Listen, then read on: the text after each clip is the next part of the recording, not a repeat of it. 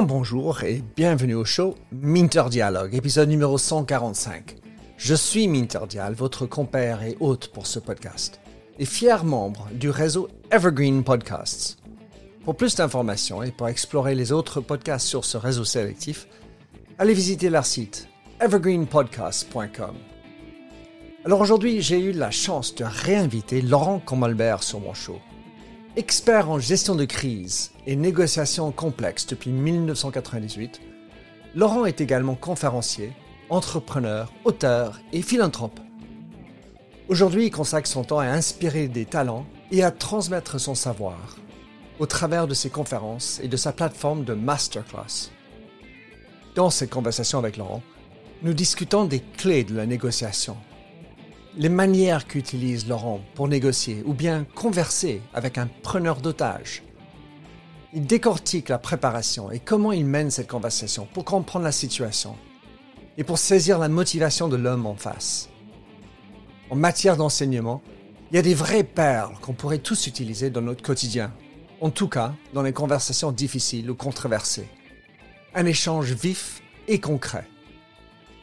Si ce podcast vous a plu, merci de prendre quelques instants pour aller laisser une revue sur votre service de podcasting préféré. Et plongeons alors dans cette nouvelle émission.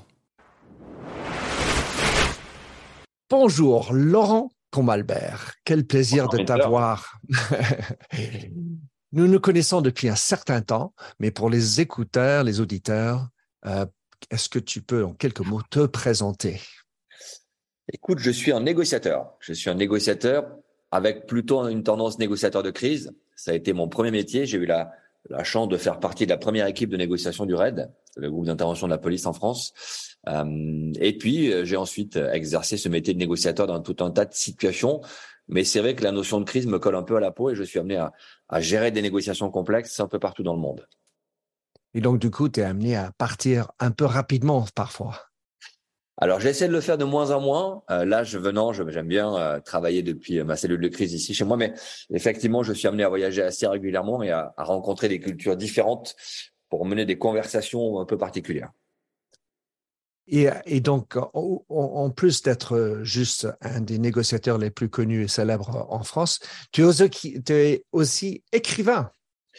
Oui, c'est vrai que j'ai écrit quelques livres. Alors, j'ai écrit pas mal de livres techniques, et bien sûr sur la négociation, sur la gestion de crise, sur le travail d'équipe. Euh, mais je viens de terminer mes deux derniers bouquins techniques, je n'en ferai plus. Euh, ah, parce que never say never. Non, mais je, je, là, je suis vraiment, je tiens toujours mes promesses, comme tu sais, et, euh, et je ne créerai plus de bouquins techniques après mes deux derniers qui vont sortir euh, d'ici la fin d'année. Et mais par contre, je me suis trouvé une passion pour les romans policiers. Donc, je rédige des romans policiers. J'en ai fait deux chez Calman Levy, collection noire, et je suis en train de préparer un troisième qui va sortir euh, début 2025. On va mettre tout ça dans les show notes. Laurent, bravo. Um, donc, comme tu sais, mon intérêt et, essentiellement sur la conversation, la, notion de la conversation, typiquement la conversation que nous avons en société, on peine aujourd'hui à avoir des conversations intéressantes, euh, avec le débat fort, etc. Et, je voulais donc mm, faire cet entretien avec toi autour de, ton travail, notamment quand tu es dans une crise euh, ou en train de négocier avec quelqu'un qui est un preneur d'otages. Donc, est-ce que tu peux nous raconter un peu ton expérience là-dedans, juste pour nous donner un contexte, euh, ton, ton parcours, on va dire, par rapport à ça? Écoute, c'est vrai que quand je me suis, euh, je me suis intéressé à ce métier de négociateur, je le découvrais puisque moi, j'ai, ce qui m'intéressait dans mon métier de policier et d'officier de police, c'était le côté intervention. Et donc, j'ai toujours voulu intégrer le RAID pour ce, pour cet aspect-là. Et, et, je me suis trouvé à, à la fin des années 90 à, à, à, devoir choisir soit attendre pour passer les tests euh, du RAID et intégrer le bout d'intervention, soit être intégré tout de suite sans passer les tests, donc faire une croix sur l'intervention pour rejoindre un groupe de, de négociateurs euh, créé par Michel Marie, qui est le, le premier négociateur du RAID et le premier à avoir l'idée que la négociation était un vrai job et pas seulement quelque chose qui se menait un petit peu comme ça par hasard, comme on pouvait le voir dans, dans certains films. Euh, et, donc pour moi, cette notion de négociation, effectivement, c'était utiliser la parole et la discussion comme, comme une arme, comme une façon de gérer des conflits, comme une façon d'éviter les catastrophes, avec des personnes qui pouvaient être dans trois catégories principales. La première catégorie, c'est le forcené. Ce qu'on appelle le forcené, c'est la personne retranchée, toute seule, un homme, une femme qui va péter les plombs. Alors souvent hein, un homme, plus souvent un homme, euh, qui est en débordement émotionnel, qui est en perte personnelle et qui euh, ne trouve comme solution que de se retrancher dans son domicile ou chez quelqu'un tout seul, sans otage, et de menacer, soit de se suicider, soit de faire sauter l'immeuble, soit de ne pas bouger, hein, avec pas forcément de revendication en face. Euh, et donc cette situation-là, qui semble être la plus simple à gérer, finalement est la plus complexe parce qu'il n'y a pas de levier. Il n'y a pas de, il y a pas de levier sur sur la conversation. Hein, Qu'est-ce qu'on peut lui apporter s'il ne demande rien, euh, mmh. s'il ne, ne, souhaite rien à l'échange. La seconde catégorie, c'est le preneur d'otage ou les preneurs d'otages qui retiennent des personnes ou qui retiennent aujourd'hui des informations, qui retiennent euh, des systèmes informatiques euh, et qui vont demander un échange quelque chose qui là va nous donner un point central, un, un, pivot de discussion, un pivot de conversation autour duquel on va pouvoir voir ben, si on cède ou pas, ce qui est possible ou pas. Et puis la dernière catégorie, c'est ce qu'on appelle les retranchements collectifs. C'est-à-dire, ce sont des, groupes de personnes qui vont euh, s'enfermer, se retrancher. On parle de mutinerie, par exemple, dans une prison, mais on a aussi des, retranchements d'organisations de, sectaires. On a eu Waco aux États-Unis. Voilà, il y a eu pas mal de, situations de ce type-là. Et, et, dans chaque cas, effectivement, le, la conversation est différente parce que la motivation de, de, l'acteur euh, adverse est différente et, et, on va regarder comment on peut essayer de positionner ce dialogue, cette discussion, euh, pour trouver une solution qui, à la fin, ramène la paix dans ces, dans ces problématiques. C'est fascinant, cette catégorisation. Et je me dis, combien est-ce que, enfin, quand il y a une demande, combien est-ce qu'on sait que c'est la bonne demande? Est-ce que, est-ce que tu as tendance à dire, quand il y a une demande en face, donc c'est dans le cas généralement des preneurs d'otages, est-ce que c'est une demande claire? Est-ce que c'est ou est-ce qu'il faut creuser pour aller chercher pour mieux comprendre comment est-ce que tu, tu cernes cette demande? Bah, ce a, La première demande, c'est ce qu'on appelle en négociation une position. Une position parce que c'est ce qu'on pose sur la table et c'est ce qui va servir de début aux échanges, à la relation de négociation. Donc c'est vrai que la, première question qu'on se pose, c'est quel est le, le, le, vrai intérêt qui se cache derrière cette position? Quand quelqu'un te fait une demande, quelle qu'elle soit, euh, il y a de fortes chances que cette première demande ne soit pas la vraie demande, pour une raison assez simple dans n'importe quelle situation de négociation et de conflit, euh, qui soit sous haute tension, euh, euh, comme une prise d'otage ou une négociation plus classique, on, on, est dans une logique de compétition. On estime à peu près à 90% les situations de négociation au sens très large du terme qui tournent autour de la compétition, c'est-à-dire une personne qui veut gagner ce que l'autre va perdre c'est ce que veut gagner un forcené qui te, qui exige quelque chose, un pendant de tâche qui exige quelque, qui exige quelque chose. Il a envie d'avoir derrière euh, une satisfaction à sa demande. Mais dans 90% des cas, en moyenne, euh, la position qui est faite n'est pas le vrai intérêt. Elle cache le vrai intérêt. Donc notre travail à ce stade-là, c'est d'essayer de voir ce qui se cache derrière. Et comme on n'est pas dans la tête de la personne qui est en face de nous, on va faire des suppositions, on va faire des hypothèses. Donc la première partie du travail d'analyse de la motivation de la partie adverse, c'est un travail d'hypothèse. Ça peut être derrière sa position, tel intérêt, tel intérêt, tel intérêt. Et en fonction de ces intérêts, on va regarder ceux qui sont le plus faciles pour nous, de notre côté, à satisfaire. Déjà, est-ce qu'on peut le satisfaire? Est-ce que les demandes sont éthiques? Est-ce qu'elles sont morales? Euh, Et est-ce qu'elles peuvent faire l'objet d'une discussion, d'un échange? Et puis, est-ce que je peux forcément donner ce qui est demandé? Si un forcené me demande à parler euh, au président de la République, euh, évidemment, cette position euh, cache un intérêt euh, difficile à satisfaire. Si c'est vraiment ce qu'il souhaite, je ne pourrai pas le faire. Et donc, je vais devoir lui faire accepter que sa demande ne pourra pas être, être satisfaite. Si au contraire, c'est une demande très exagérée qui vise à obtenir la satisfaction d'un intérêt différent sur un autre sujet ou avec un montant moindre, eh bien effectivement, là, je peux m'interroger sur le fait de pouvoir ou pas satisfaire cet intérêt. Mais à chaque fois, c'est un travail d'hypothèse parce que dans ce type de conversation, on n'est jamais dans la tête de l'autre. Et, et, imaginer qu'on est dans la tête de l'autre, c'est dangereux parce que ça nous amènerait à des interprétations qui nous feraient attribuer une seule vérité à une seule demande, alors que derrière une seule demande, derrière une seule position, il y a des dizaines de possibilités de vérité, des dizaines d'hypothèses. Et donc, il y a beaucoup de travail préparatoire, mais pas forcément le temps pour le faire. Alors, le temps n'est pas une contrainte, si, si j'ose dire. Tu, tu, sais que ah. quand tu vas partir sur une situation de crise, tu sais que tu vas être sous la pression du temps. Donc, le temps n'est plus une contrainte puisque ça fait partie du jeu. Ça fait partie de ce qui est euh, communément euh, euh, accepté comme étant, comme étant la contrainte. Donc, tu vas, on a des modes de fonctionnement qui nous permettent d'aller vite dans la préparation de la négociation. Il y a des questions clés euh, sur quel est l'intérêt qui se cache derrière la position, quel est le mandat que j'ai euh, pour pouvoir satisfaire éventuellement cet intérêt, quel est l'objectif commun. Ce sont des questions assez simples. On essaie de pas tomber dans les dans les machines euh, trop compliquées ou dans des usines à gaz qui nous amèneraient à intellectualiser beaucoup de choses. Hein. on n'est pas des théoriciens de la négociation, on est des praticiens. Et, et, et donc c'est pour tout. On, on, joue sur les faits. On essaie beaucoup de jouer sur les faits. Les théoriciens jouent autour des mots et nous on joue autour des faits. Hmm. Et quand tu te mets sur une situation, j'imagine que tu n'es pas tout seul. Quand tu dis nous, tu, travailles avec d'autres euh, dans ce genre de formulation d'hypothèses Oui, on fait du travail d'équipe forcément, pour, pour plein de raisons. La première raison, plus on est nombreux autour de la table à, à essayer de comprendre l'intérêt adverse, plus on a d'hypothèses. Euh, si je m'enferme tout seul sur un sujet, je vais avoir euh, forcément des biais perceptifs, des visions tronquées de la réalité, pas volontairement d'ailleurs, euh, mais souvent involontairement parce que basé sur mon expérience, basé sur euh, le, le, la, la, mémoire inconsciente de ce que j'ai déjà vécu, et je risque d'avoir bah, des hypothèses qui sont moins nombreuses, qui sont moins euh, ouvertes euh, à la possibilité que l'autre euh, ait un mode de fonctionnement différent du mien. Donc on est une équipe pour ça. On a dans les équipes de négo des équipes multiculturelles par principe, avec des, des, genres différents, avec des expériences différentes, justement pour avoir une vision plus large. Ce qui est rigolo, c'est qu'on utilise souvent ce mot diversité en entreprise. On dit que c'est mieux d'avoir la diversité, il faut avoir la diversité. Mais on sait que la diversité est aussi pas facile parce que d'autres points de vue, d'autres attitudes, euh, euh d'autres cultures. Oui, mais c'est encore une fois, c'est accepter cette difficulté comme étant un facteur de création de valeur ajoutée. Euh, on, on, doit préparer les négociations de manière ouverte avec justement ces, ces visions différentes, donc potentiellement conflictuelles avec notre propre vision. Hmm. Quand un membre de l'équipe euh, donne une idée à laquelle tu n'as pas pensé et, et, et qui est une, une, bonne idée, tu dois accepter que cette idée euh, soit effectivement fasse partie de la liste euh, à laquelle tu n'as pas eu, tu n'as pas eu idée toi-même. Donc oui, accepter d'avoir autour de gens, autour de toi, pardon, des gens qui sont meilleurs que toi, qui ont des meilleures idées que les tiennes, c'est un vrai facteur d'efficacité. Hmm. Mais c'est difficile parce que il faut que ton ego l'accepte.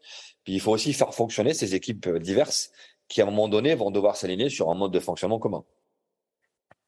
Quand tu, dis le mot négo, ça me fait toujours, j'entends toujours le mot ego à l'intérieur. Ouais, c'est vrai que l'ego est important et on dit souvent qu'un bon négo n'a pas d'ego. Ça ne veut pas dire qu'un bon négociateur n'a aucun, aucune perception de lui-même, mais c'est quand on rentre en phase de négociation, on doit mettre son ego de côté. Parce que l'ego est un excellent outil, mais il doit être maîtrisé. Et donc, si c'est si c'est l'ego, c'est beaucoup moins efficace. L'ego est un mauvais négociateur. Et forcément, celui qui est preneur d'otages a un ego démesuré ou pas? Non, ça peut être. Alors, parfois, on peut avoir affaire à des narcissiques, à des personnes qui ont le sentiment d'être supérieurs aux autres, ce qui est plutôt un avantage parce que ce sentiment de supériorité euh, peut nous permettre d'aller chercher de l'information, peut faire en sorte que cette personne soit un accès de confiance et qu'elle nous délivre des informations qui vont nous permettre de comprendre quelle est réellement sa motivation. Mais on a souvent des gens qui sont en crise, en crise existentielle, euh, en crise euh, personnelle, en crise financière, en crise émotionnelle. Et, et la crise, c'est une rupture on est face à des gens qui sont dans un moment de rupture dans leur propre vie. Et ce qui nous intéresse, c'est de comprendre non pas pourquoi cette rupture a été créée, parce qu'on n'est pas des psychologues, on n'est pas des psychiatres, on n'est pas là pour ça, mais de comprendre comment on peut les aider à percevoir que la façon qu'ils ont choisi d'appréhender cette crise, à savoir se retrancher ou prendre des otages, n'est pas la manière la plus efficace de trouver une solution. Donc notre travail n'est pas de les convaincre, nos conversations ne mènent pas à convaincre, nos conversations mènent à induire le changement. C'est pour ça que c'est difficile aujourd'hui dans le, dans le monde qui nous entoure, dans lequel chacun choisit sa vérité, de mener des conversations qui ont pour objectif d'induire le changement et pas des conversations qui ont pour seule ambition de convaincre l'autre. Aujourd'hui, on cherche à convaincre que nos idées sont les bonnes, que notre vision est la bonne, que notre idéologie est la meilleure, alors qu'il faudrait euh, ben, faire en sorte que l'autre accepte de faire évoluer sa perception, tout comme nous aussi, nous sommes prêts à faire évoluer la nôtre. C'est intéressant ta vision, ta perspective là-dessus, Laurent, parce que tu dis que chacun a sa vérité euh, aujourd'hui. Oui. Euh, C'est-à-dire que tout le monde s'exprime. Et, et, donc, ça sous-entend pour moi, donc avec mon filtre, le, le manque de collectivité. Bah, pour faire une belle négociation, il faut qu'il y ait un objectif commun. Mais pour faire une belle conversation aussi. Si euh, chacun converse pour expliquer son point de vue sans avoir envie de, de, de construire quelque chose avec l'autre, bah on est dans un débat, on est dans une exposition d'idées. Mais pour moi, ce sont pas des conversations qui créent de la valeur ajoutée. Pour qu'à un moment donné, il y ait une, il y ait une, une capacité à, à, faire quelque chose de positif de cette conversation, et pas uniquement informer l'autre, bah c'est oui, c'est de s'appuyer sur ce qu'il dit pour rebondir et peut-être modifier nos positions, comme faire modifier les siennes et arriver à la fin à un résultat final. Mais pour ça, il faut que chacun soit capable de faire des pas vers l'autre. Or, on est dans un monde, je trouve, hein, qui est de plus en plus polarisé, où chacun s'enferme dans des convictions de plus en plus opposées. Peut-être parce que bah, ça permet de, c'est par le conflit que les gens s'expriment et qu'ils existent plutôt que par leur recherche de solutions au conflit cette crise existentielle. Je, je le mets sur l'ombrelle de 1 plus 1 égale 3. Ouais. Dans l'idée d'avoir deux personnes qui veulent construire quelque chose ensemble. Cette troisième dimension, c'est au-delà, c'est le méta de la conversation. Oui, bien sûr. C'est ce qu'on va chercher au-delà de ça. Tout à l'heure, tu as dit euh, l'éthique. Est-ce que c'est éthique, cette demande? Et hum, l'éthique, pour moi, c'est essentiellement personnel. C'est-à-dire que euh, mon éthique serait peut-être différente de la tienne. Et quand tu es dans un groupe, donc en train de d'évaluer la demande, euh, comment est-ce que tu et vous établissez l'éthique de cette question? Est-ce que, enfin, bah, ça, ça paraît pas. Enfin, je pense que c'est pas aussi clair que ça. Bah, l'éthique, c'est par rapport à la morale dans laquelle euh, on va on va négocier, on va discuter. Si tu, mais, mais cette éthique, elle est elle est elle est euh, relative à l'enjeu si tu euh, négocies pour acheter une maison, pour acheter une voiture ou pour négocier un poste de télévision à la Fnac, bah, l'enjeu ne justifie pas que tu fasses des entorses à ton éthique générale. Tu vas pas mentir pour ce type de situation. Ça serait ridicule d'aller à l'encontre de, tes valeurs personnelles pour un enjeu comme une télévision. Euh, ou une voiture. Quand tu sauves des vies ou quand tu es face à un preneur d'otage, la question se pose parce que jusqu'où tu es prêt à aller pour récupérer l'otage? Je te prends l'exemple des kidnappings. Évidemment, quand on est sur une prise d'otage, euh, tu prends une prise d'otage gérée par un groupe d'intervention, ce sont des négociations qui sont difficiles, mais beaucoup moins que celles du monde de l'entreprise, par exemple. Elles sont dangereuses, mais pas très difficiles, parce que tu as un rapport de force. Tu as le groupe d'intervention, tu as la police, tu as un encerclement, tu as les observateurs. Si tu prends un kidnapping, c'est différent. Un kidnapping, ça se passe dans un pays euh, très loin, souvent. Euh, tu n'as pas de rapport de force le kidnappeur euh, bah, t'empêche d'appeler la police. S'il voit la police, il tue l'otage. Tu ne sais pas où il se trouve. Tu ne sais pas qu'à quel numéro le rappeler. C'est lui qui a l'initiative de te contacter. Et, donc, dans ces cas-là, oui, la question se pose, est-ce qu'il faut payer ou pas? Est-ce que payer de l'argent à un criminel, c'est éthique? Non, bien sûr. C'est pas éthique parce que si tu euh, paye un criminel, évidemment, à la fin, euh, tu vas, tu vas lui permettre de s'acheter euh, des armes, de s'équiper, d'organiser encore mieux son, mode opératoire criminel. Mais est-ce que pour sauver l'otage, est-ce que ça vaut le coup de le faire? Ben oui. Personnellement, j'estime que oui. Si c'est pour sauver quelqu'un, on peut le faire. Donc, je vais transiger sur mon éthique personnelle pour préserver un intérêt supérieur, à savoir sauver une personne. Tout en sachant que quand tu fais ça, tu envoies le message que ben, nous, on est prêt à payer. Oui, absolument. Tu entretiens le business du kidnapping. Ah. C'est compliqué, n'est-ce pas? Ouais, c'est compliqué. C'est compliqué, mais il faut euh, accepter de se poser la question ouais. et savoir jusqu'où tu es prêt à aller. Dans la conversation, de manière générale, je, je, pense souvent à, à l'intérêt d'avoir la connaissance des faits, le contexte, l'histoire. Combien et à quel point est-ce que la connaissance est utile dans une négociation pareille?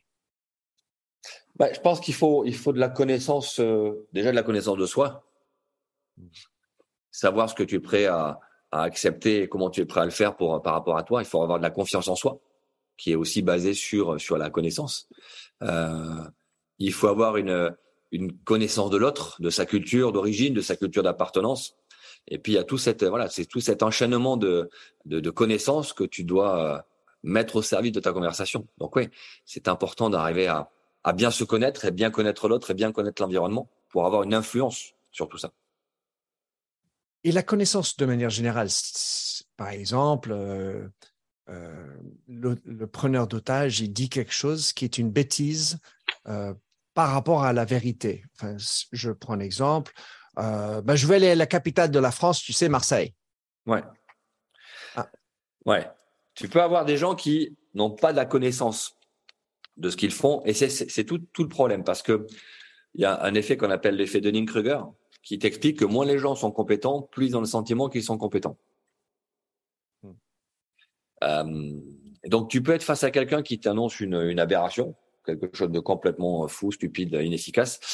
La question à se poser, c'est est-ce qu'il est prêt à accepter euh, que euh, ce qu'il nous dit est faux? Est-ce que je peux lui faire comprendre que ce qu'il me dit est complètement faux et le faire revoir sa position? S'il a envie de m'affirmer que Marseille est bien la capitale de la France et que ça devient un point de tension euh, par rapport à l'enjeu qu'on est en train de mener dans la discussion, est-ce que ça vaut le coup de lui dire oui ou de lui dire non? Moi, je mène parfois des conversations avec des gens qui m'annoncent des énormités euh, euh, sur des sujets scientifiques ou des sujets techniques. mais mon enjeu n'est pas de les faire changer d'avis. Euh, mon enjeu est de les écouter. Et j'ai pas, si j'ai pas l'intention de les faire évoluer sur leurs connaissances, franchement, je passe à côté. Et tant pis, je les laisse croire ce qu'ils croient. J'ai pas le temps ou je n'ai pas l'envie ou la motivation pour les faire changer. Si par contre mes enfants me disent une énormité euh, mmh. sur un sujet technique, là évidemment, mon enjeu de père, c'est de leur expliquer que ce qu'ils sont en train de dire est, techniquement euh, faux ou scientifiquement, scientifiquement faux, et de leur expliquer qu'il faut qu'ils changent leur position pour avoir une vision objective de ce qu'ils racontent. Et dans tous les cas, la manière que tu abordes ce sujet doit être pris en compte. Oui, le fond et la forme, c'est aussi important, bien sûr. D'abord parce qu'on ne peut pas ne pas communiquer. Quand tu rentres en conversation avec quelqu'un, tu ne peux pas ne pas communiquer. Dès lors que tu, tu lui parles, euh, dès lors que tu refuses de lui parler, tu communiques quelque chose. Donc il faut être capable de maîtriser les, les canaux de la communication les mots qu'on utilise, le verbal, le sens des mots, la, la, symbolique des mots. On utilise le paraverbal. Donc le paraverbal, c'est le, le chant de la voix, le chant de la conversation, les intonations, la vitesse d'élocution, les silences. Et puis le non-verbal, c'est tout ce qui est euh, euh, visible.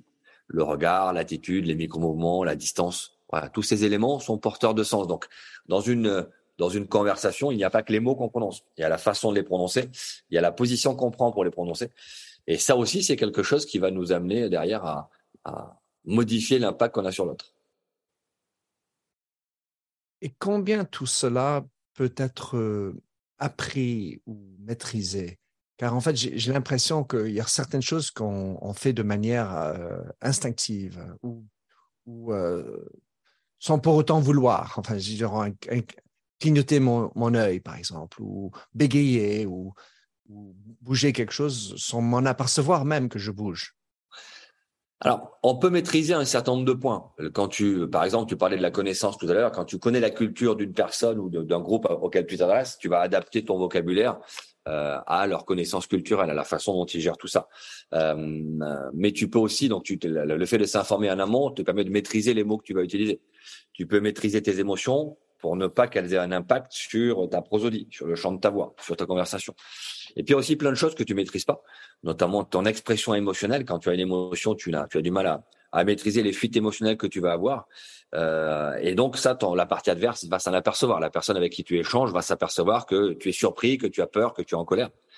Et ça, ce n'est pas désagréable de le laisser paraître, parce que laisser paraître ses émotions, c'est envoyer un message à l'autre ce qu'elle fait est en train de produire une émotion chez toi et c'est important qu'elle le sache, qu'elle soit informée de ça. Hmm. Bah, ça, m'amène à la question comment établir un rapport avec quelqu'un où tu es forcément, euh, on va dire, dans une situation de conflit, dans la mesure où l'autre euh, est en train de faire quelque chose qui est désagréable? Ouais, mais le conflit n'est pas forcément négatif. Le conflit, c'est quelque chose qui sert à créer quelque chose. Tu parlais tout à l'heure de 1 plus 1 égale 3. C'était exactement ça. Le conflit, c'est comment tu fais en sorte de trouver une solution euh, avec la partie adverse euh, dans un désaccord exprimé. Parce que le conflit n'est rien d'autre qu'un désaccord exprimé. Que tu peux voir de manière négative, il n'est pas d'accord avec moi, il essaie de m'imposer son point de vue, et là, évidemment, ça va tendre la relation. Mais tu peux l'avoir aussi de manière positive. Il n'est pas d'accord avec moi, donc il peut alimenter mon idée pour qu'on arrive à faire quelque chose de supérieur à nous deux. C'est une question d'appétence personnelle, mais c'est aussi une question de volonté, de décider qu'à un moment donné, euh, je peux vouloir euh, accepter le désaccord de l'autre pour construire avec lui. On appelle ça l'assertivité. L'assertivité, c'est être capable de défendre son point de vue tout en acceptant que l'autre est un, un point de vue différent et qu'il l'exprime. Hello, this is Gary Chahot welcoming you to check out the French History Podcast. Our main show covers the history of France from the first humans until present. If you liked Mike Duncan's The History of Rome and wanted a similar program covering the land of beauty, culture, and love, we are exactly that. We also host world renowned scholars who have delivered guest episodes on their specialties, including 18th century pirates, revolutionary booksellers in 20th century Paris, the special friendship between the Marquis de Lafayette and Thomas Jefferson, and numerous others. Learn what you love and listen to the French History Podcast today.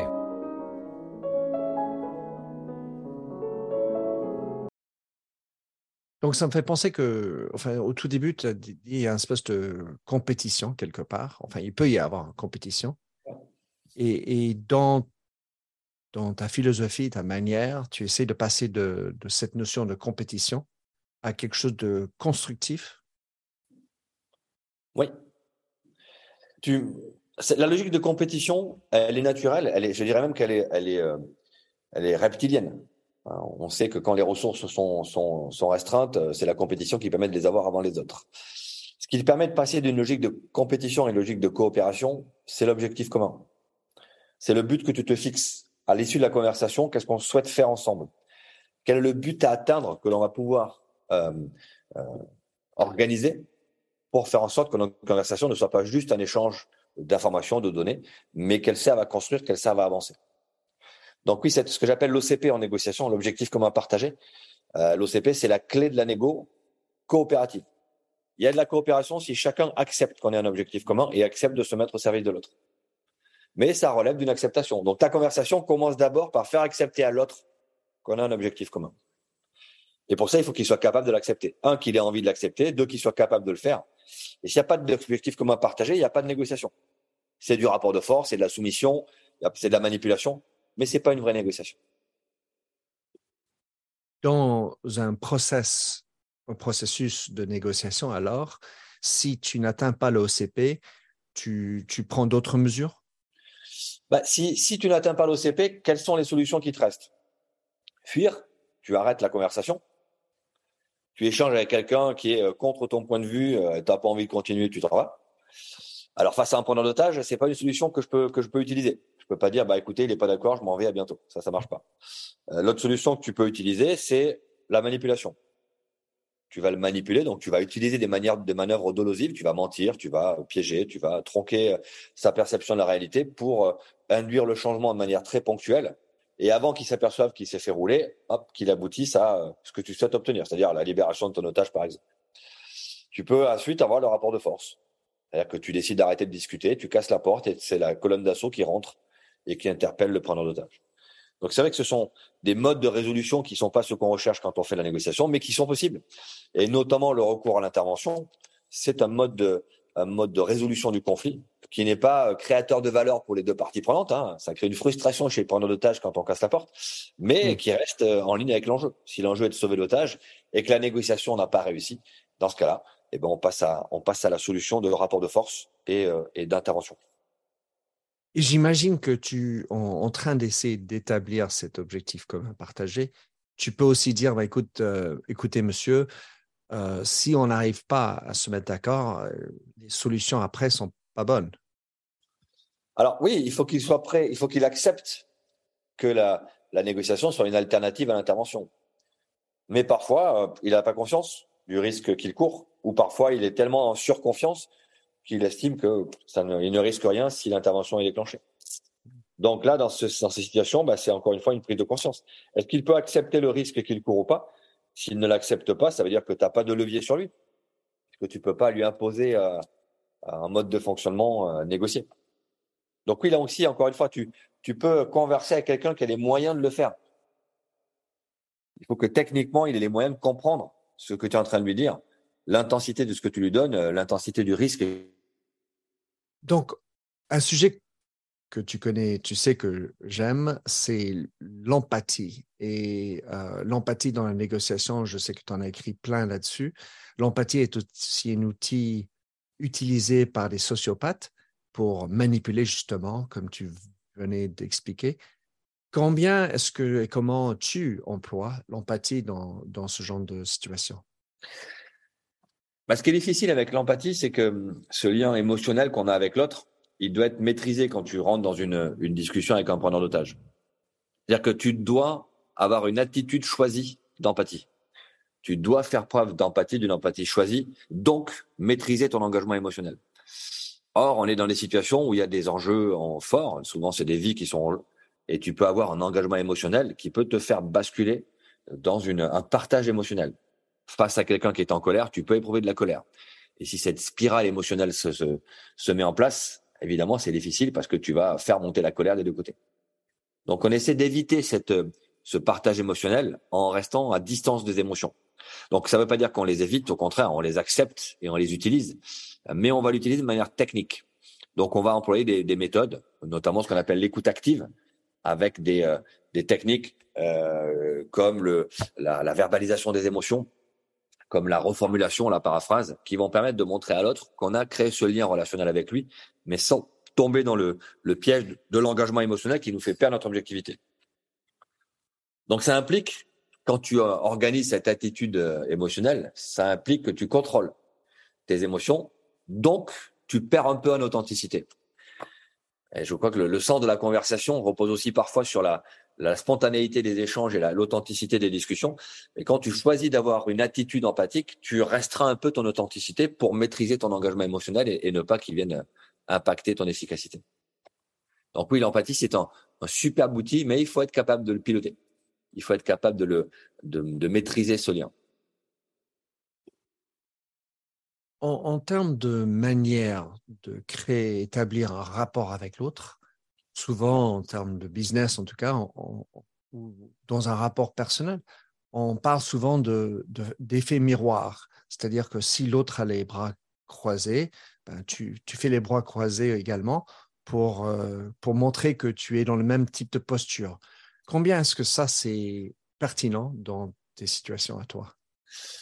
Alors, moi, beaucoup de situations se mènent à distance, donc il n'y a pas le non-verbal. Je ne vois pas la personne, donc je peux utiliser son ton de voix, sa prosodie, mais euh, je ne vois pas cette personne-là.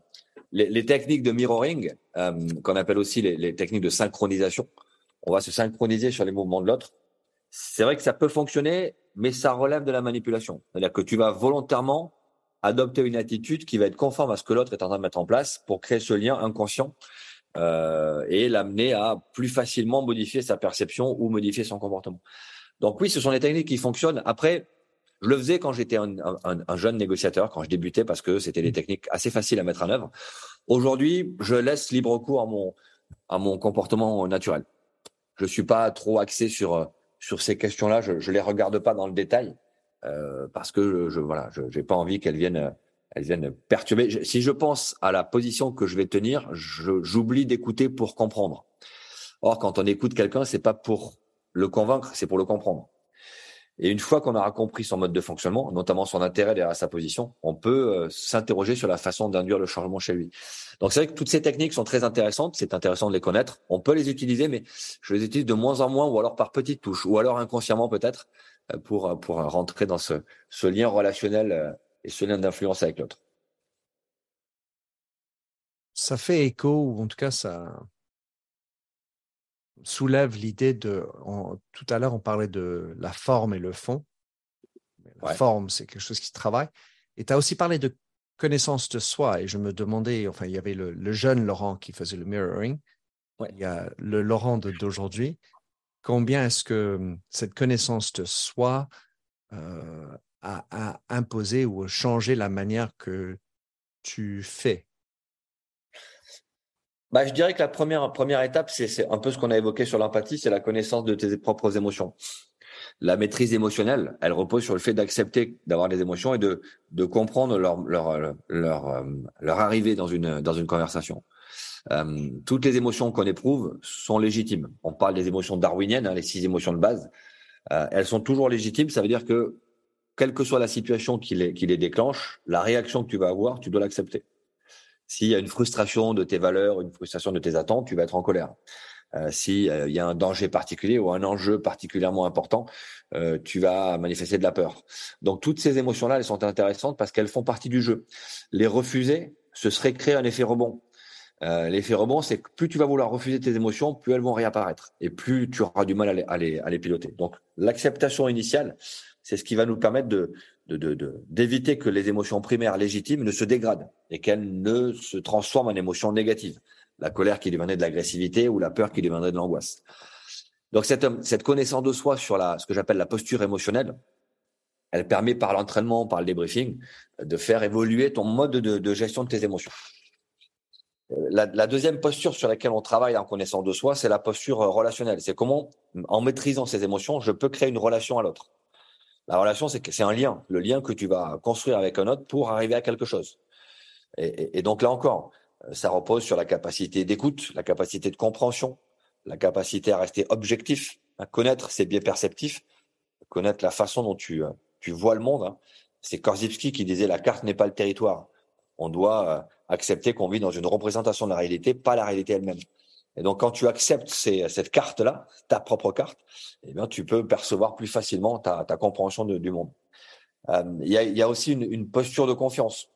Comment tu peux avoir suffisamment confiance en toi dans la relation pour être sûr de ce que tu vas défendre par l'assertivité, euh, mais également euh, ne pas être perçu comme arrogant par la personne qui est en face de toi.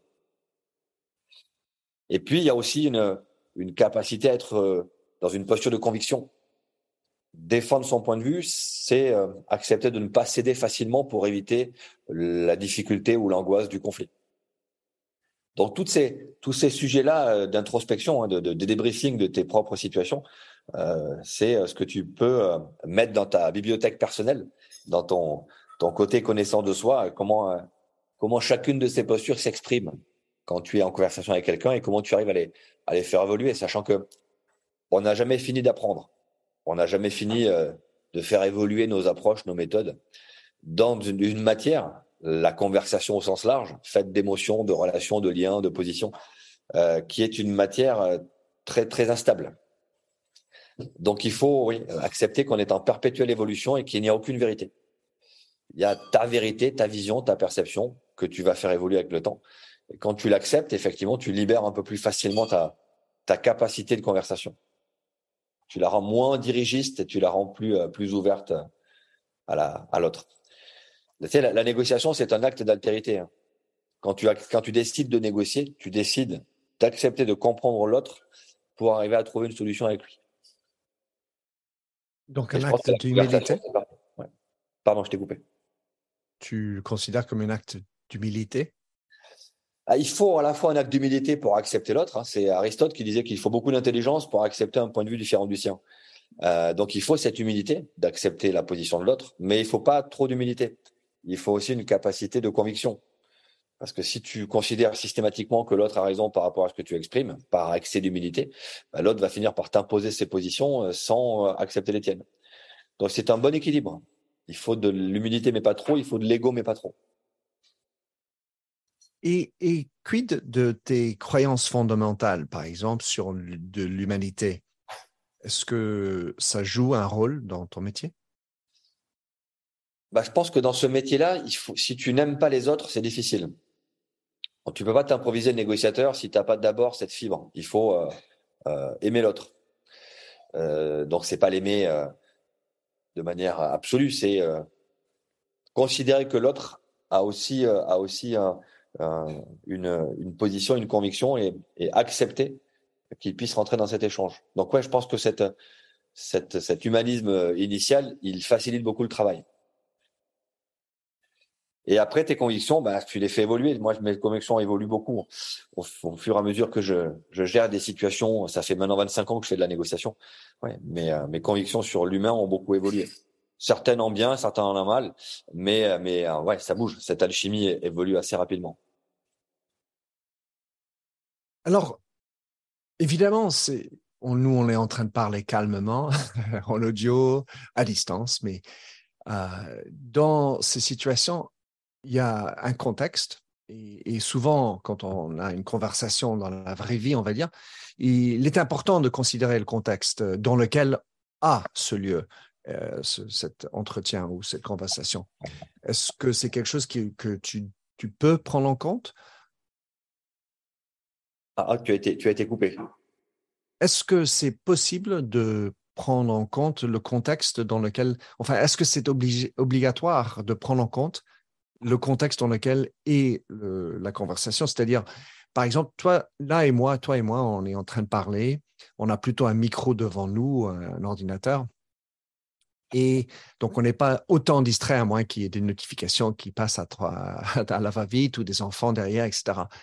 Mais pour garder la concentration, pour avoir la bonne conversation, comment est-ce que tu essayes d'organiser le contexte de cette conversation? Bah, si tu as l'occasion d'organiser le contexte idéal, comme on l'a fait nous ce matin, dans un contexte calme, posé, même à distance, pour éviter d'avoir des perturbations et rester concentré. Si tu peux choisir ce contexte, bien sûr, tu vas le, tu vas faire jouer tes facteurs contextuels pour qu'ils soient favorables à la conversation. Face à une négociation dans un, dans un cas de prise d'otage ou de, de, de forcené, euh, c'est compliqué parce que c'est c'est là où ça se passe. Tu peux être dans un hôtel, tu peux être dans un restaurant, tu peux être dans euh, un lieu public, dans un aéroport. Donc, tu vas devoir utiliser aussi les contraintes du contexte et t'adapter à ça. Ça peut être du bruit, par exemple. Dans les films, on voit souvent le négociateur de prise d'otage qui sort en mégaphone et qui va parler derrière un mégaphone dans la rue. Ça, c'est évidemment quelque chose qu'on fait jamais, sauf s'il n'est pas possible de faire autrement parce que bah, tout le monde entend la conversation. Euh, tu n'es pas certain de la qualité de la réception du message par la personne qui est en face. Il n'y a pas de discrétion dans les, dans les, dans les échanges. Toi, tu as un mégaphone, mais la personne en face n'en a pas.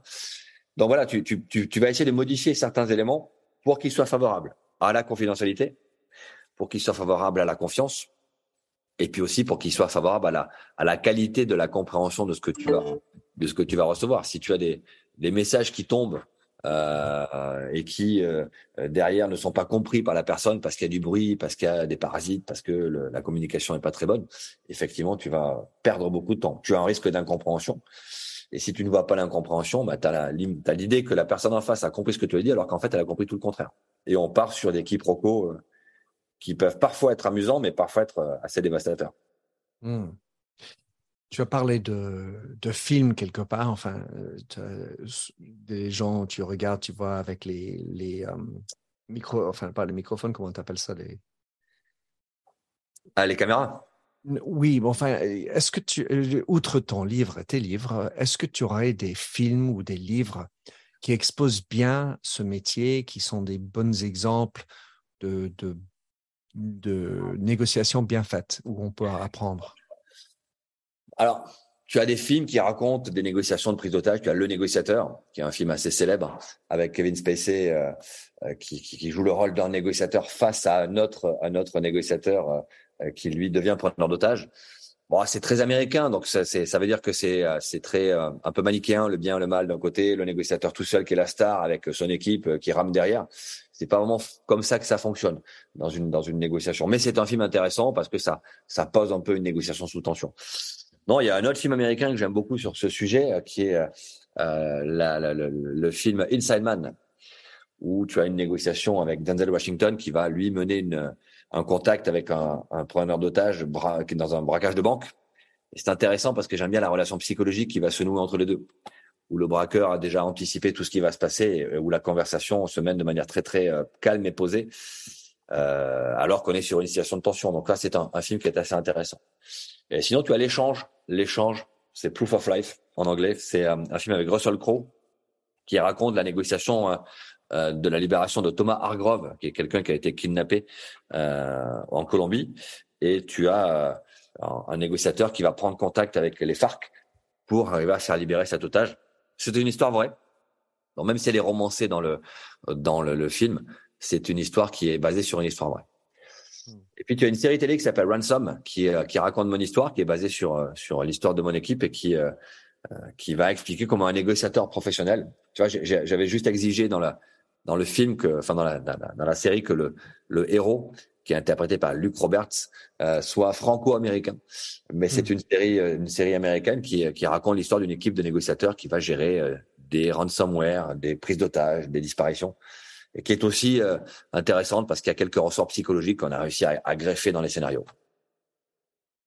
C'est génial. Je, vais mettre tous ces liens dans, les show notes. Tu as parlé donc des FARC euh, franco-américains. Combien est-ce que la négociation varie selon les cultures bah, Tu as des facteurs culturels qui sont importants, notamment le temps. Certaines cultures sont appétentes à la pression du temps. Excuse-moi, euh, je reprends. Certaines cultures sont appétentes à la pression du temps, d'autres le sont beaucoup moins. Euh, tu as des cultures qui sont appétentes à la, culture, euh, à, tu as des cultures qui sont appétentes à la confiance intrinsèque, on se fait naturellement, et d'autres cultures qui vont aller chercher une confiance explicite et clairement affirmée. donc oui, bien sûr, ce sont des facteurs qui rentrent en ligne de compte. Et la meilleure solution que j'ai trouvée, c'est d'avoir des négociateurs locaux dans les pays dans lesquels je travaille. C'est-à-dire qu'ils maîtrisent la culture du pays dans lequel ils se trouvent, ce qui me permet d'avoir une vision objective de ces éléments culturels et de pouvoir les utiliser euh, dans chacune des discussions. Alors, imaginons que tu es dans le milieu de négociation et ça se chauffe, c'est-à-dire que l'émotion de l'autre en particulier, euh, il s'énerve, Comment est-ce que tu essayes de désescalader ce genre de, situation? Bah, La meilleure façon de gérer une émotion, c'est de la verbaliser. Quand tu es face à quelqu'un qui commence à, déraper, euh, si son émotion est légitime, et la plupart du temps elle l'est, tu dois l'accepter. C'est pas pour cela que tu comprends pourquoi il est tombé dans cette émotion, que tu acceptes pourquoi il est tombé dans cet engagement émotionnel. Mais l'accepter, c'est la légitimer, c'est-à-dire reconnaître par la verbalisation que cette personne a le droit d'être en colère. Vous savez, je peux pas comprendre ce que vous ressentez, mais je comprends que vous soyez en colère au vu de ce qui est en train de se passer. Cette verbalisation, elle va permettre deux choses. Un, mettre un mot sur l'émotion de l'autre. Peut-être qu'il n'a pas compris qu'il est en colère. Si tu n'as pas les mots pour exprimer tes émotions, tu ne peux pas les gérer. Donc là, tu vas l'aider à mettre un mot sur cette émotion. Et ensuite, en légitimant l'émotion, tu évites qu'elle ne se dégrade. Tu n'as pas besoin de, de, pousser les feux sur l'émotion, d'aller plus loin sur l'émotion, euh, si par principe la personne a, a, compris que tu avais accepté que cette émotion était légitime. Donc ça fait partie de la de la caisse à outils du négociateur. Verbaliser une émotion, c'est la rendre neutre dans la relation, la, la rendant légitime pour l'autre et en faisant en sorte qu'elle ne se dégrade pas. Si ça ne fonctionne pas, bah, écoute, après, c'est euh, quel est l'enjeu d'une situation où l'émotion prend le dessus? S'il y a un enjeu de sécurité, hein, si tu risques de prendre un mauvais coup, eh ben, il vaut mieux arrêter la discussion. Euh, si c'est un enjeu de sauver l'otage quoi qu'il arrive, dans ce cas-là, tu vas euh, mener la négociation en acceptant le risque que ça puisse déraper. Mais c'est vrai que la meilleure façon d'éviter qu'une une émotion ne se dégrade, c'est de la verbaliser, de la faire accepter à l'autre, de lui montrer que nous, on l'a accepté et de l'aider à l'accepter en, en la verbalisant. Avant, tu as évoqué l'existence des six émotions primaires mais il y a plein de nuances dans les émotions et dans certaines littératures que je lis aujourd'hui, je vois qu'on on a souvent du mal à savoir quelle émotion nous avons, c'est-à-dire de distinguer entre confus ou euh, pas clair ou euh, énervé ou enragé ou fâché, enfin quel mot utiliser qui, qui, euh, qui exprime bien l'émotion. Est-ce que est-ce que c'est aussi une manière, juste dans ce que tu as dit tout à l'heure, l'écoute active, une manière de se mettre d'accord sur l'émotion? Oui, je, crois que aligner tout le monde sur, sur les comportements acceptables ou pas acceptables, c'est se donner les moyens d'aller jusqu'au bout de la conversation. Euh, considérer que dans, l'expression émotionnelle, il y a des choses qu'on peut accepter, le ton de voix qui monte, euh, certaines paroles qui vont sortir, et puis d'autres qu'on ne peut pas accepter. Un comportement agressif, par exemple, euh, n'est pas favorable à au maintien de la discussion. Euh, donc oui, je pense qu'on peut aligner nos discussions sur des règles.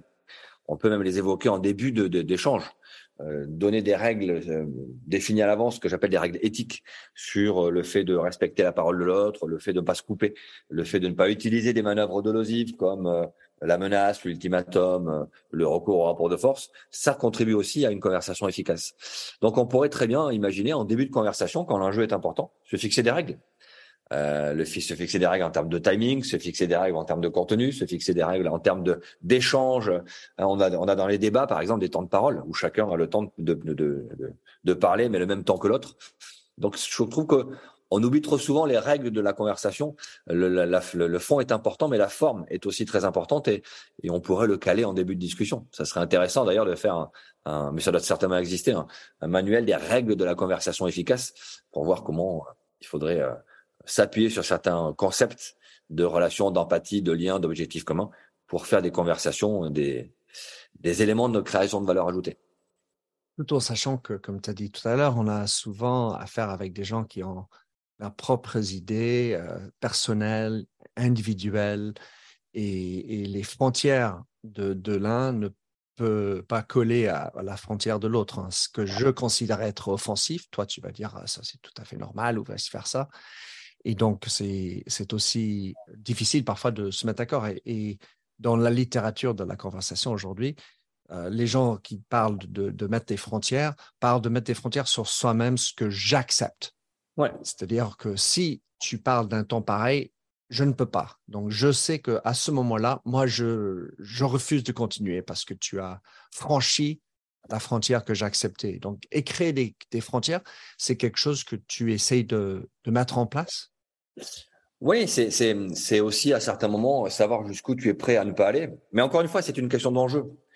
Les limites que tu te fixes dépendent du contexte de la négociation, c'est-à-dire des moyens que tu as, et de l'enjeu que tu vas te fixer quand j'ai pour enjeu de sauver une vie, je peux accepter de me faire insulter ou d'avoir quelqu'un qui me parle avec un ton que je n'accepterais pas si j'étais en train de, euh, négocier euh, euh, l'achat d'un téléviseur quelque part. Donc c'est aussi très lié à ça.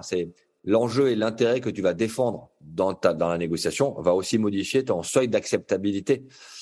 tu, tu peux accepter plus facilement quand l'enjeu est fort que ce que tu acceptais quand l'enjeu est faible.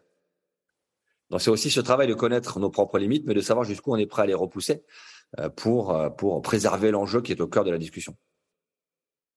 Et souvent, le, cet enjeu, en fait, aujourd'hui, dans, dans la vraie vie, on va dire, c'est-à-dire en dehors de preneur d'otages, il y a quand même beaucoup de gens qui se mettent en, dans tous ces états à cause d'une espèce de crise existentielle.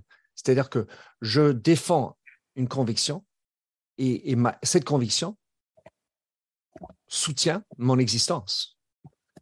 Oui, bah, tu, as des personnes qui sont construites sur, sur euh, une idée, sur une idéologie, qui peut être sociale, politique, voilà, mais tout a été construit sur cette idéologie. Et donc, par rapport à ça, si euh, cette idéologie est remise en cause, bien sûr que tu les, tu les mets en difficulté, tu les mets en danger. Parce qu'ils ont l'impression que ils sont complètement inexistants par rapport à ce qu'ils imaginaient. Donc oui, remettre, remettre en question les, fondamentaux, les croyances de quelqu'un, c'est dangereux. C'est dangereux parce que si, si c'est pour cette personne, c'est son identité qui s'est construite là-dessus, elle va se défendre bec et ongle. Et là, justement, elle est prête à utiliser des moyens de conversation qui sont pas ceux euh, d'une conversation normale, et qui vont aller jusqu'au bout, euh, parfois de l'extrême, pour défendre leur position. C'est tout le problème de la polarisation des échanges aujourd'hui. C'est que quand quelqu'un se s'enferme dans une vérité, qu'elle soit vraie ou fausse d'ailleurs, hein, il va construire toute son identité par rapport à ça. Et la remise en cause de cette vérité est tellement euh, euh, déstabilisante pour lui euh, qu'elle est inacceptable. Et donc, quitte même à aller à l'encontre de la vraie vérité ou de la réalité scientifique, par exemple, eh bien, ces personnes sont prêtes à, avoir des affirmations jusqu'à la violence pour défendre leur point de vue, parce que ce serait remettre en cause leur propre identité. J'ai l'impression que c'est quelque chose qu'il faut tenir en compte quand on rentre dans, cette, dans une conversation entre guillemets, de la vraie vie, j'utilise ce terme euh, pour distinguer euh, ce dont on parle, mais euh, ça nous permet d'avoir une, hauteur par rapport à, la conversation. Oui, ouais. on, peut, on peut garder cette, cette idée en tête, mais il, faut, il faut accepter aujourd'hui que tu peux choisir ta vérité. Tu peux trouver sur Internet absolument toutes les justifications à tout et n'importe quoi. Donc, tu choisis la vérité qui t'arrange. Au lieu de modifier ton comportement par rapport à une, vérité, bah, tu choisis la vérité qui t'évite de modifier tes croyances et ton comportement. Pour, changer d'avis, il faut faire un effort. Et, faire cet effort-là, euh, bah, beaucoup de gens aujourd'hui le refusent parce que bah, ça reviendrait à remettre en cause un certain nombre de fonctionnements. Donc, on a perdu ce goût de l'effort de se remettre en cause. Génial. Alors, je veux juste terminer sur euh, un sujet un peu plus compliqué, en tout cas, c'est l'échec. Ouais. Euh, tu as forcément eu des échecs dans ta carrière de négociateur. tu n'es pas arrivé au bout, le, preneur d'otage a, a, fait ce qu'il a menacé de faire alors que tu voulais que ça ne se passe pas. quels sont les échecs que tu as eus ou et quelles sont les leçons que tu en as tirées? Alors, j'ai par chance, j'ai jamais eu d'échec avec les preneurs d'otages. J'ai jamais de passage à l'acte. Bravo. Euh, je touche du bois, même si je n'y crois pas. Euh, mais j'ai eu d'autres échecs sur des négociations plus traditionnelles euh, où c'est pas allé jusqu'au bout. L'échec, c'est évidemment, on n'apprécie pas l'échec, mais c'est un outil d'apprentissage redoutable. Donc c'est vrai que je n'aime pas me planter, mais quand je me plante, j'en tire profit. Il faut pas gâcher un échec. Il faut arriver à, tirer des enseignements, à le débriefer, à essayer de, de comprendre ce qui s'est passé derrière. Mon, premier patron en, négociation, Michel Marie, m'avait dit prépare-toi à perdre en otage. Et je me suis jamais préparé, mais j'ai toujours accepté que c'était possible. Donc aujourd'hui, je me prépare pas à l'échec. J'ai pas de plan B, j'ai rarement de plan B. J'adapte mon plan A en fonction de la situation, mais j'accepte que ce soit possible. J'accepte que ça puisse arriver un jour. Donc quand ça arrive, je le débrief, j'essaie de, de, tirer des enseignements, euh, mais je ne m'y prépare jamais. Parce que ne pas accepter, ça, ça serait une intransigeance dogmatique. Bien sûr, si j'accepte, si je me disais j'accepterai jamais l'échec, ça veut dire que je vais jamais me tromper. Ce serait un excès de confiance qui serait redoutable. Mais s'y préparer, je trouve que ça, ça pourrait me faire perdre en force de conviction. Avoir un plan B, ça me pourrait m'amener à être moins pertinent sur le plan A. Donc aujourd'hui, je préfère, euh, je préfère euh, accepter que ça puisse être possible, mais je me prépare pas. Et on verra bien. Laurent, quelle belle conversation. Oh là là. Ça fait déjà une heure qu'on parle? Non. Oui. Ah oui. C'est fou. Hum, c'était vraiment très puissant, très euh, instructif pour moi personnellement. Je te remercie beaucoup. Euh, et je voudrais que les gens qui, qui nous ont écoutés euh, sachent comment savoir un peu plus sur toi, aller sur ton site, éventuellement parce que je sais que tu as un bel endroit pour aller apprendre plus sur la négo et, faire les, constructions d'équipe. Donnez-nous donne-nous des, des, liens ou des endroits pour aller visiter plus ce que tu fais, ce que tu écris, etc. Écoute, le plus simple, c'est d'aller sur le site de thetrustedagency.com. Euh, c'est là où tu vas retrouver l'activité de ce qu'on fait au sein de notre agence, euh, également l'activité de notre ONG qui accompagne certaines organisations dans leurs négociations complexes, qui le fait pro bono quand c'est l'ONG qui gère. L'association Donne Confiance aussi pour les enfants, euh, qui permet d'aider de, des gamins à construire leur confiance en eux. Donc là-dessus, sur le site euh, thetrustedagency.com, tu auras la plupart des, des éléments euh, qui expliquent ce que je fais et, et nos projets futurs. 2024 devrait être une belle année aussi, pleine d'innovation, donc il y aura pas mal d'informations là-dessus. Et j'espère en profiter personnellement. Laurent, je te remercie beaucoup. Merci à toi, Minter. Merci de nous avoir écoutés sur Minter Dialogue en français. Vous trouverez tous les liens et références cités lors de cet entretien sur mon site minterdial.fr. Pour vous inspirer, je vous laisse avec une chanson que j'ai écrite dans ma jeunesse, A Convinced Man.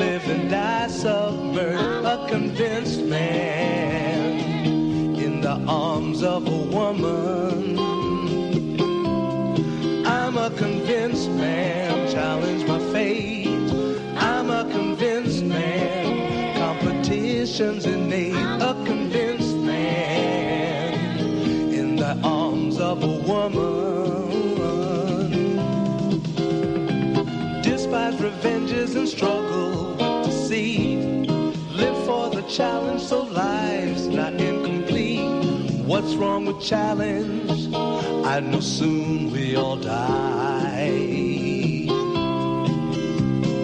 I like the feel of a stranger tucked around me, precipitating the danger to feel free. Trust in my reason and let me show you why.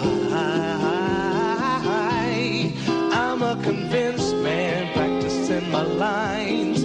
I'm a convinced man here in these confines. A convinced man in the arms of a woman.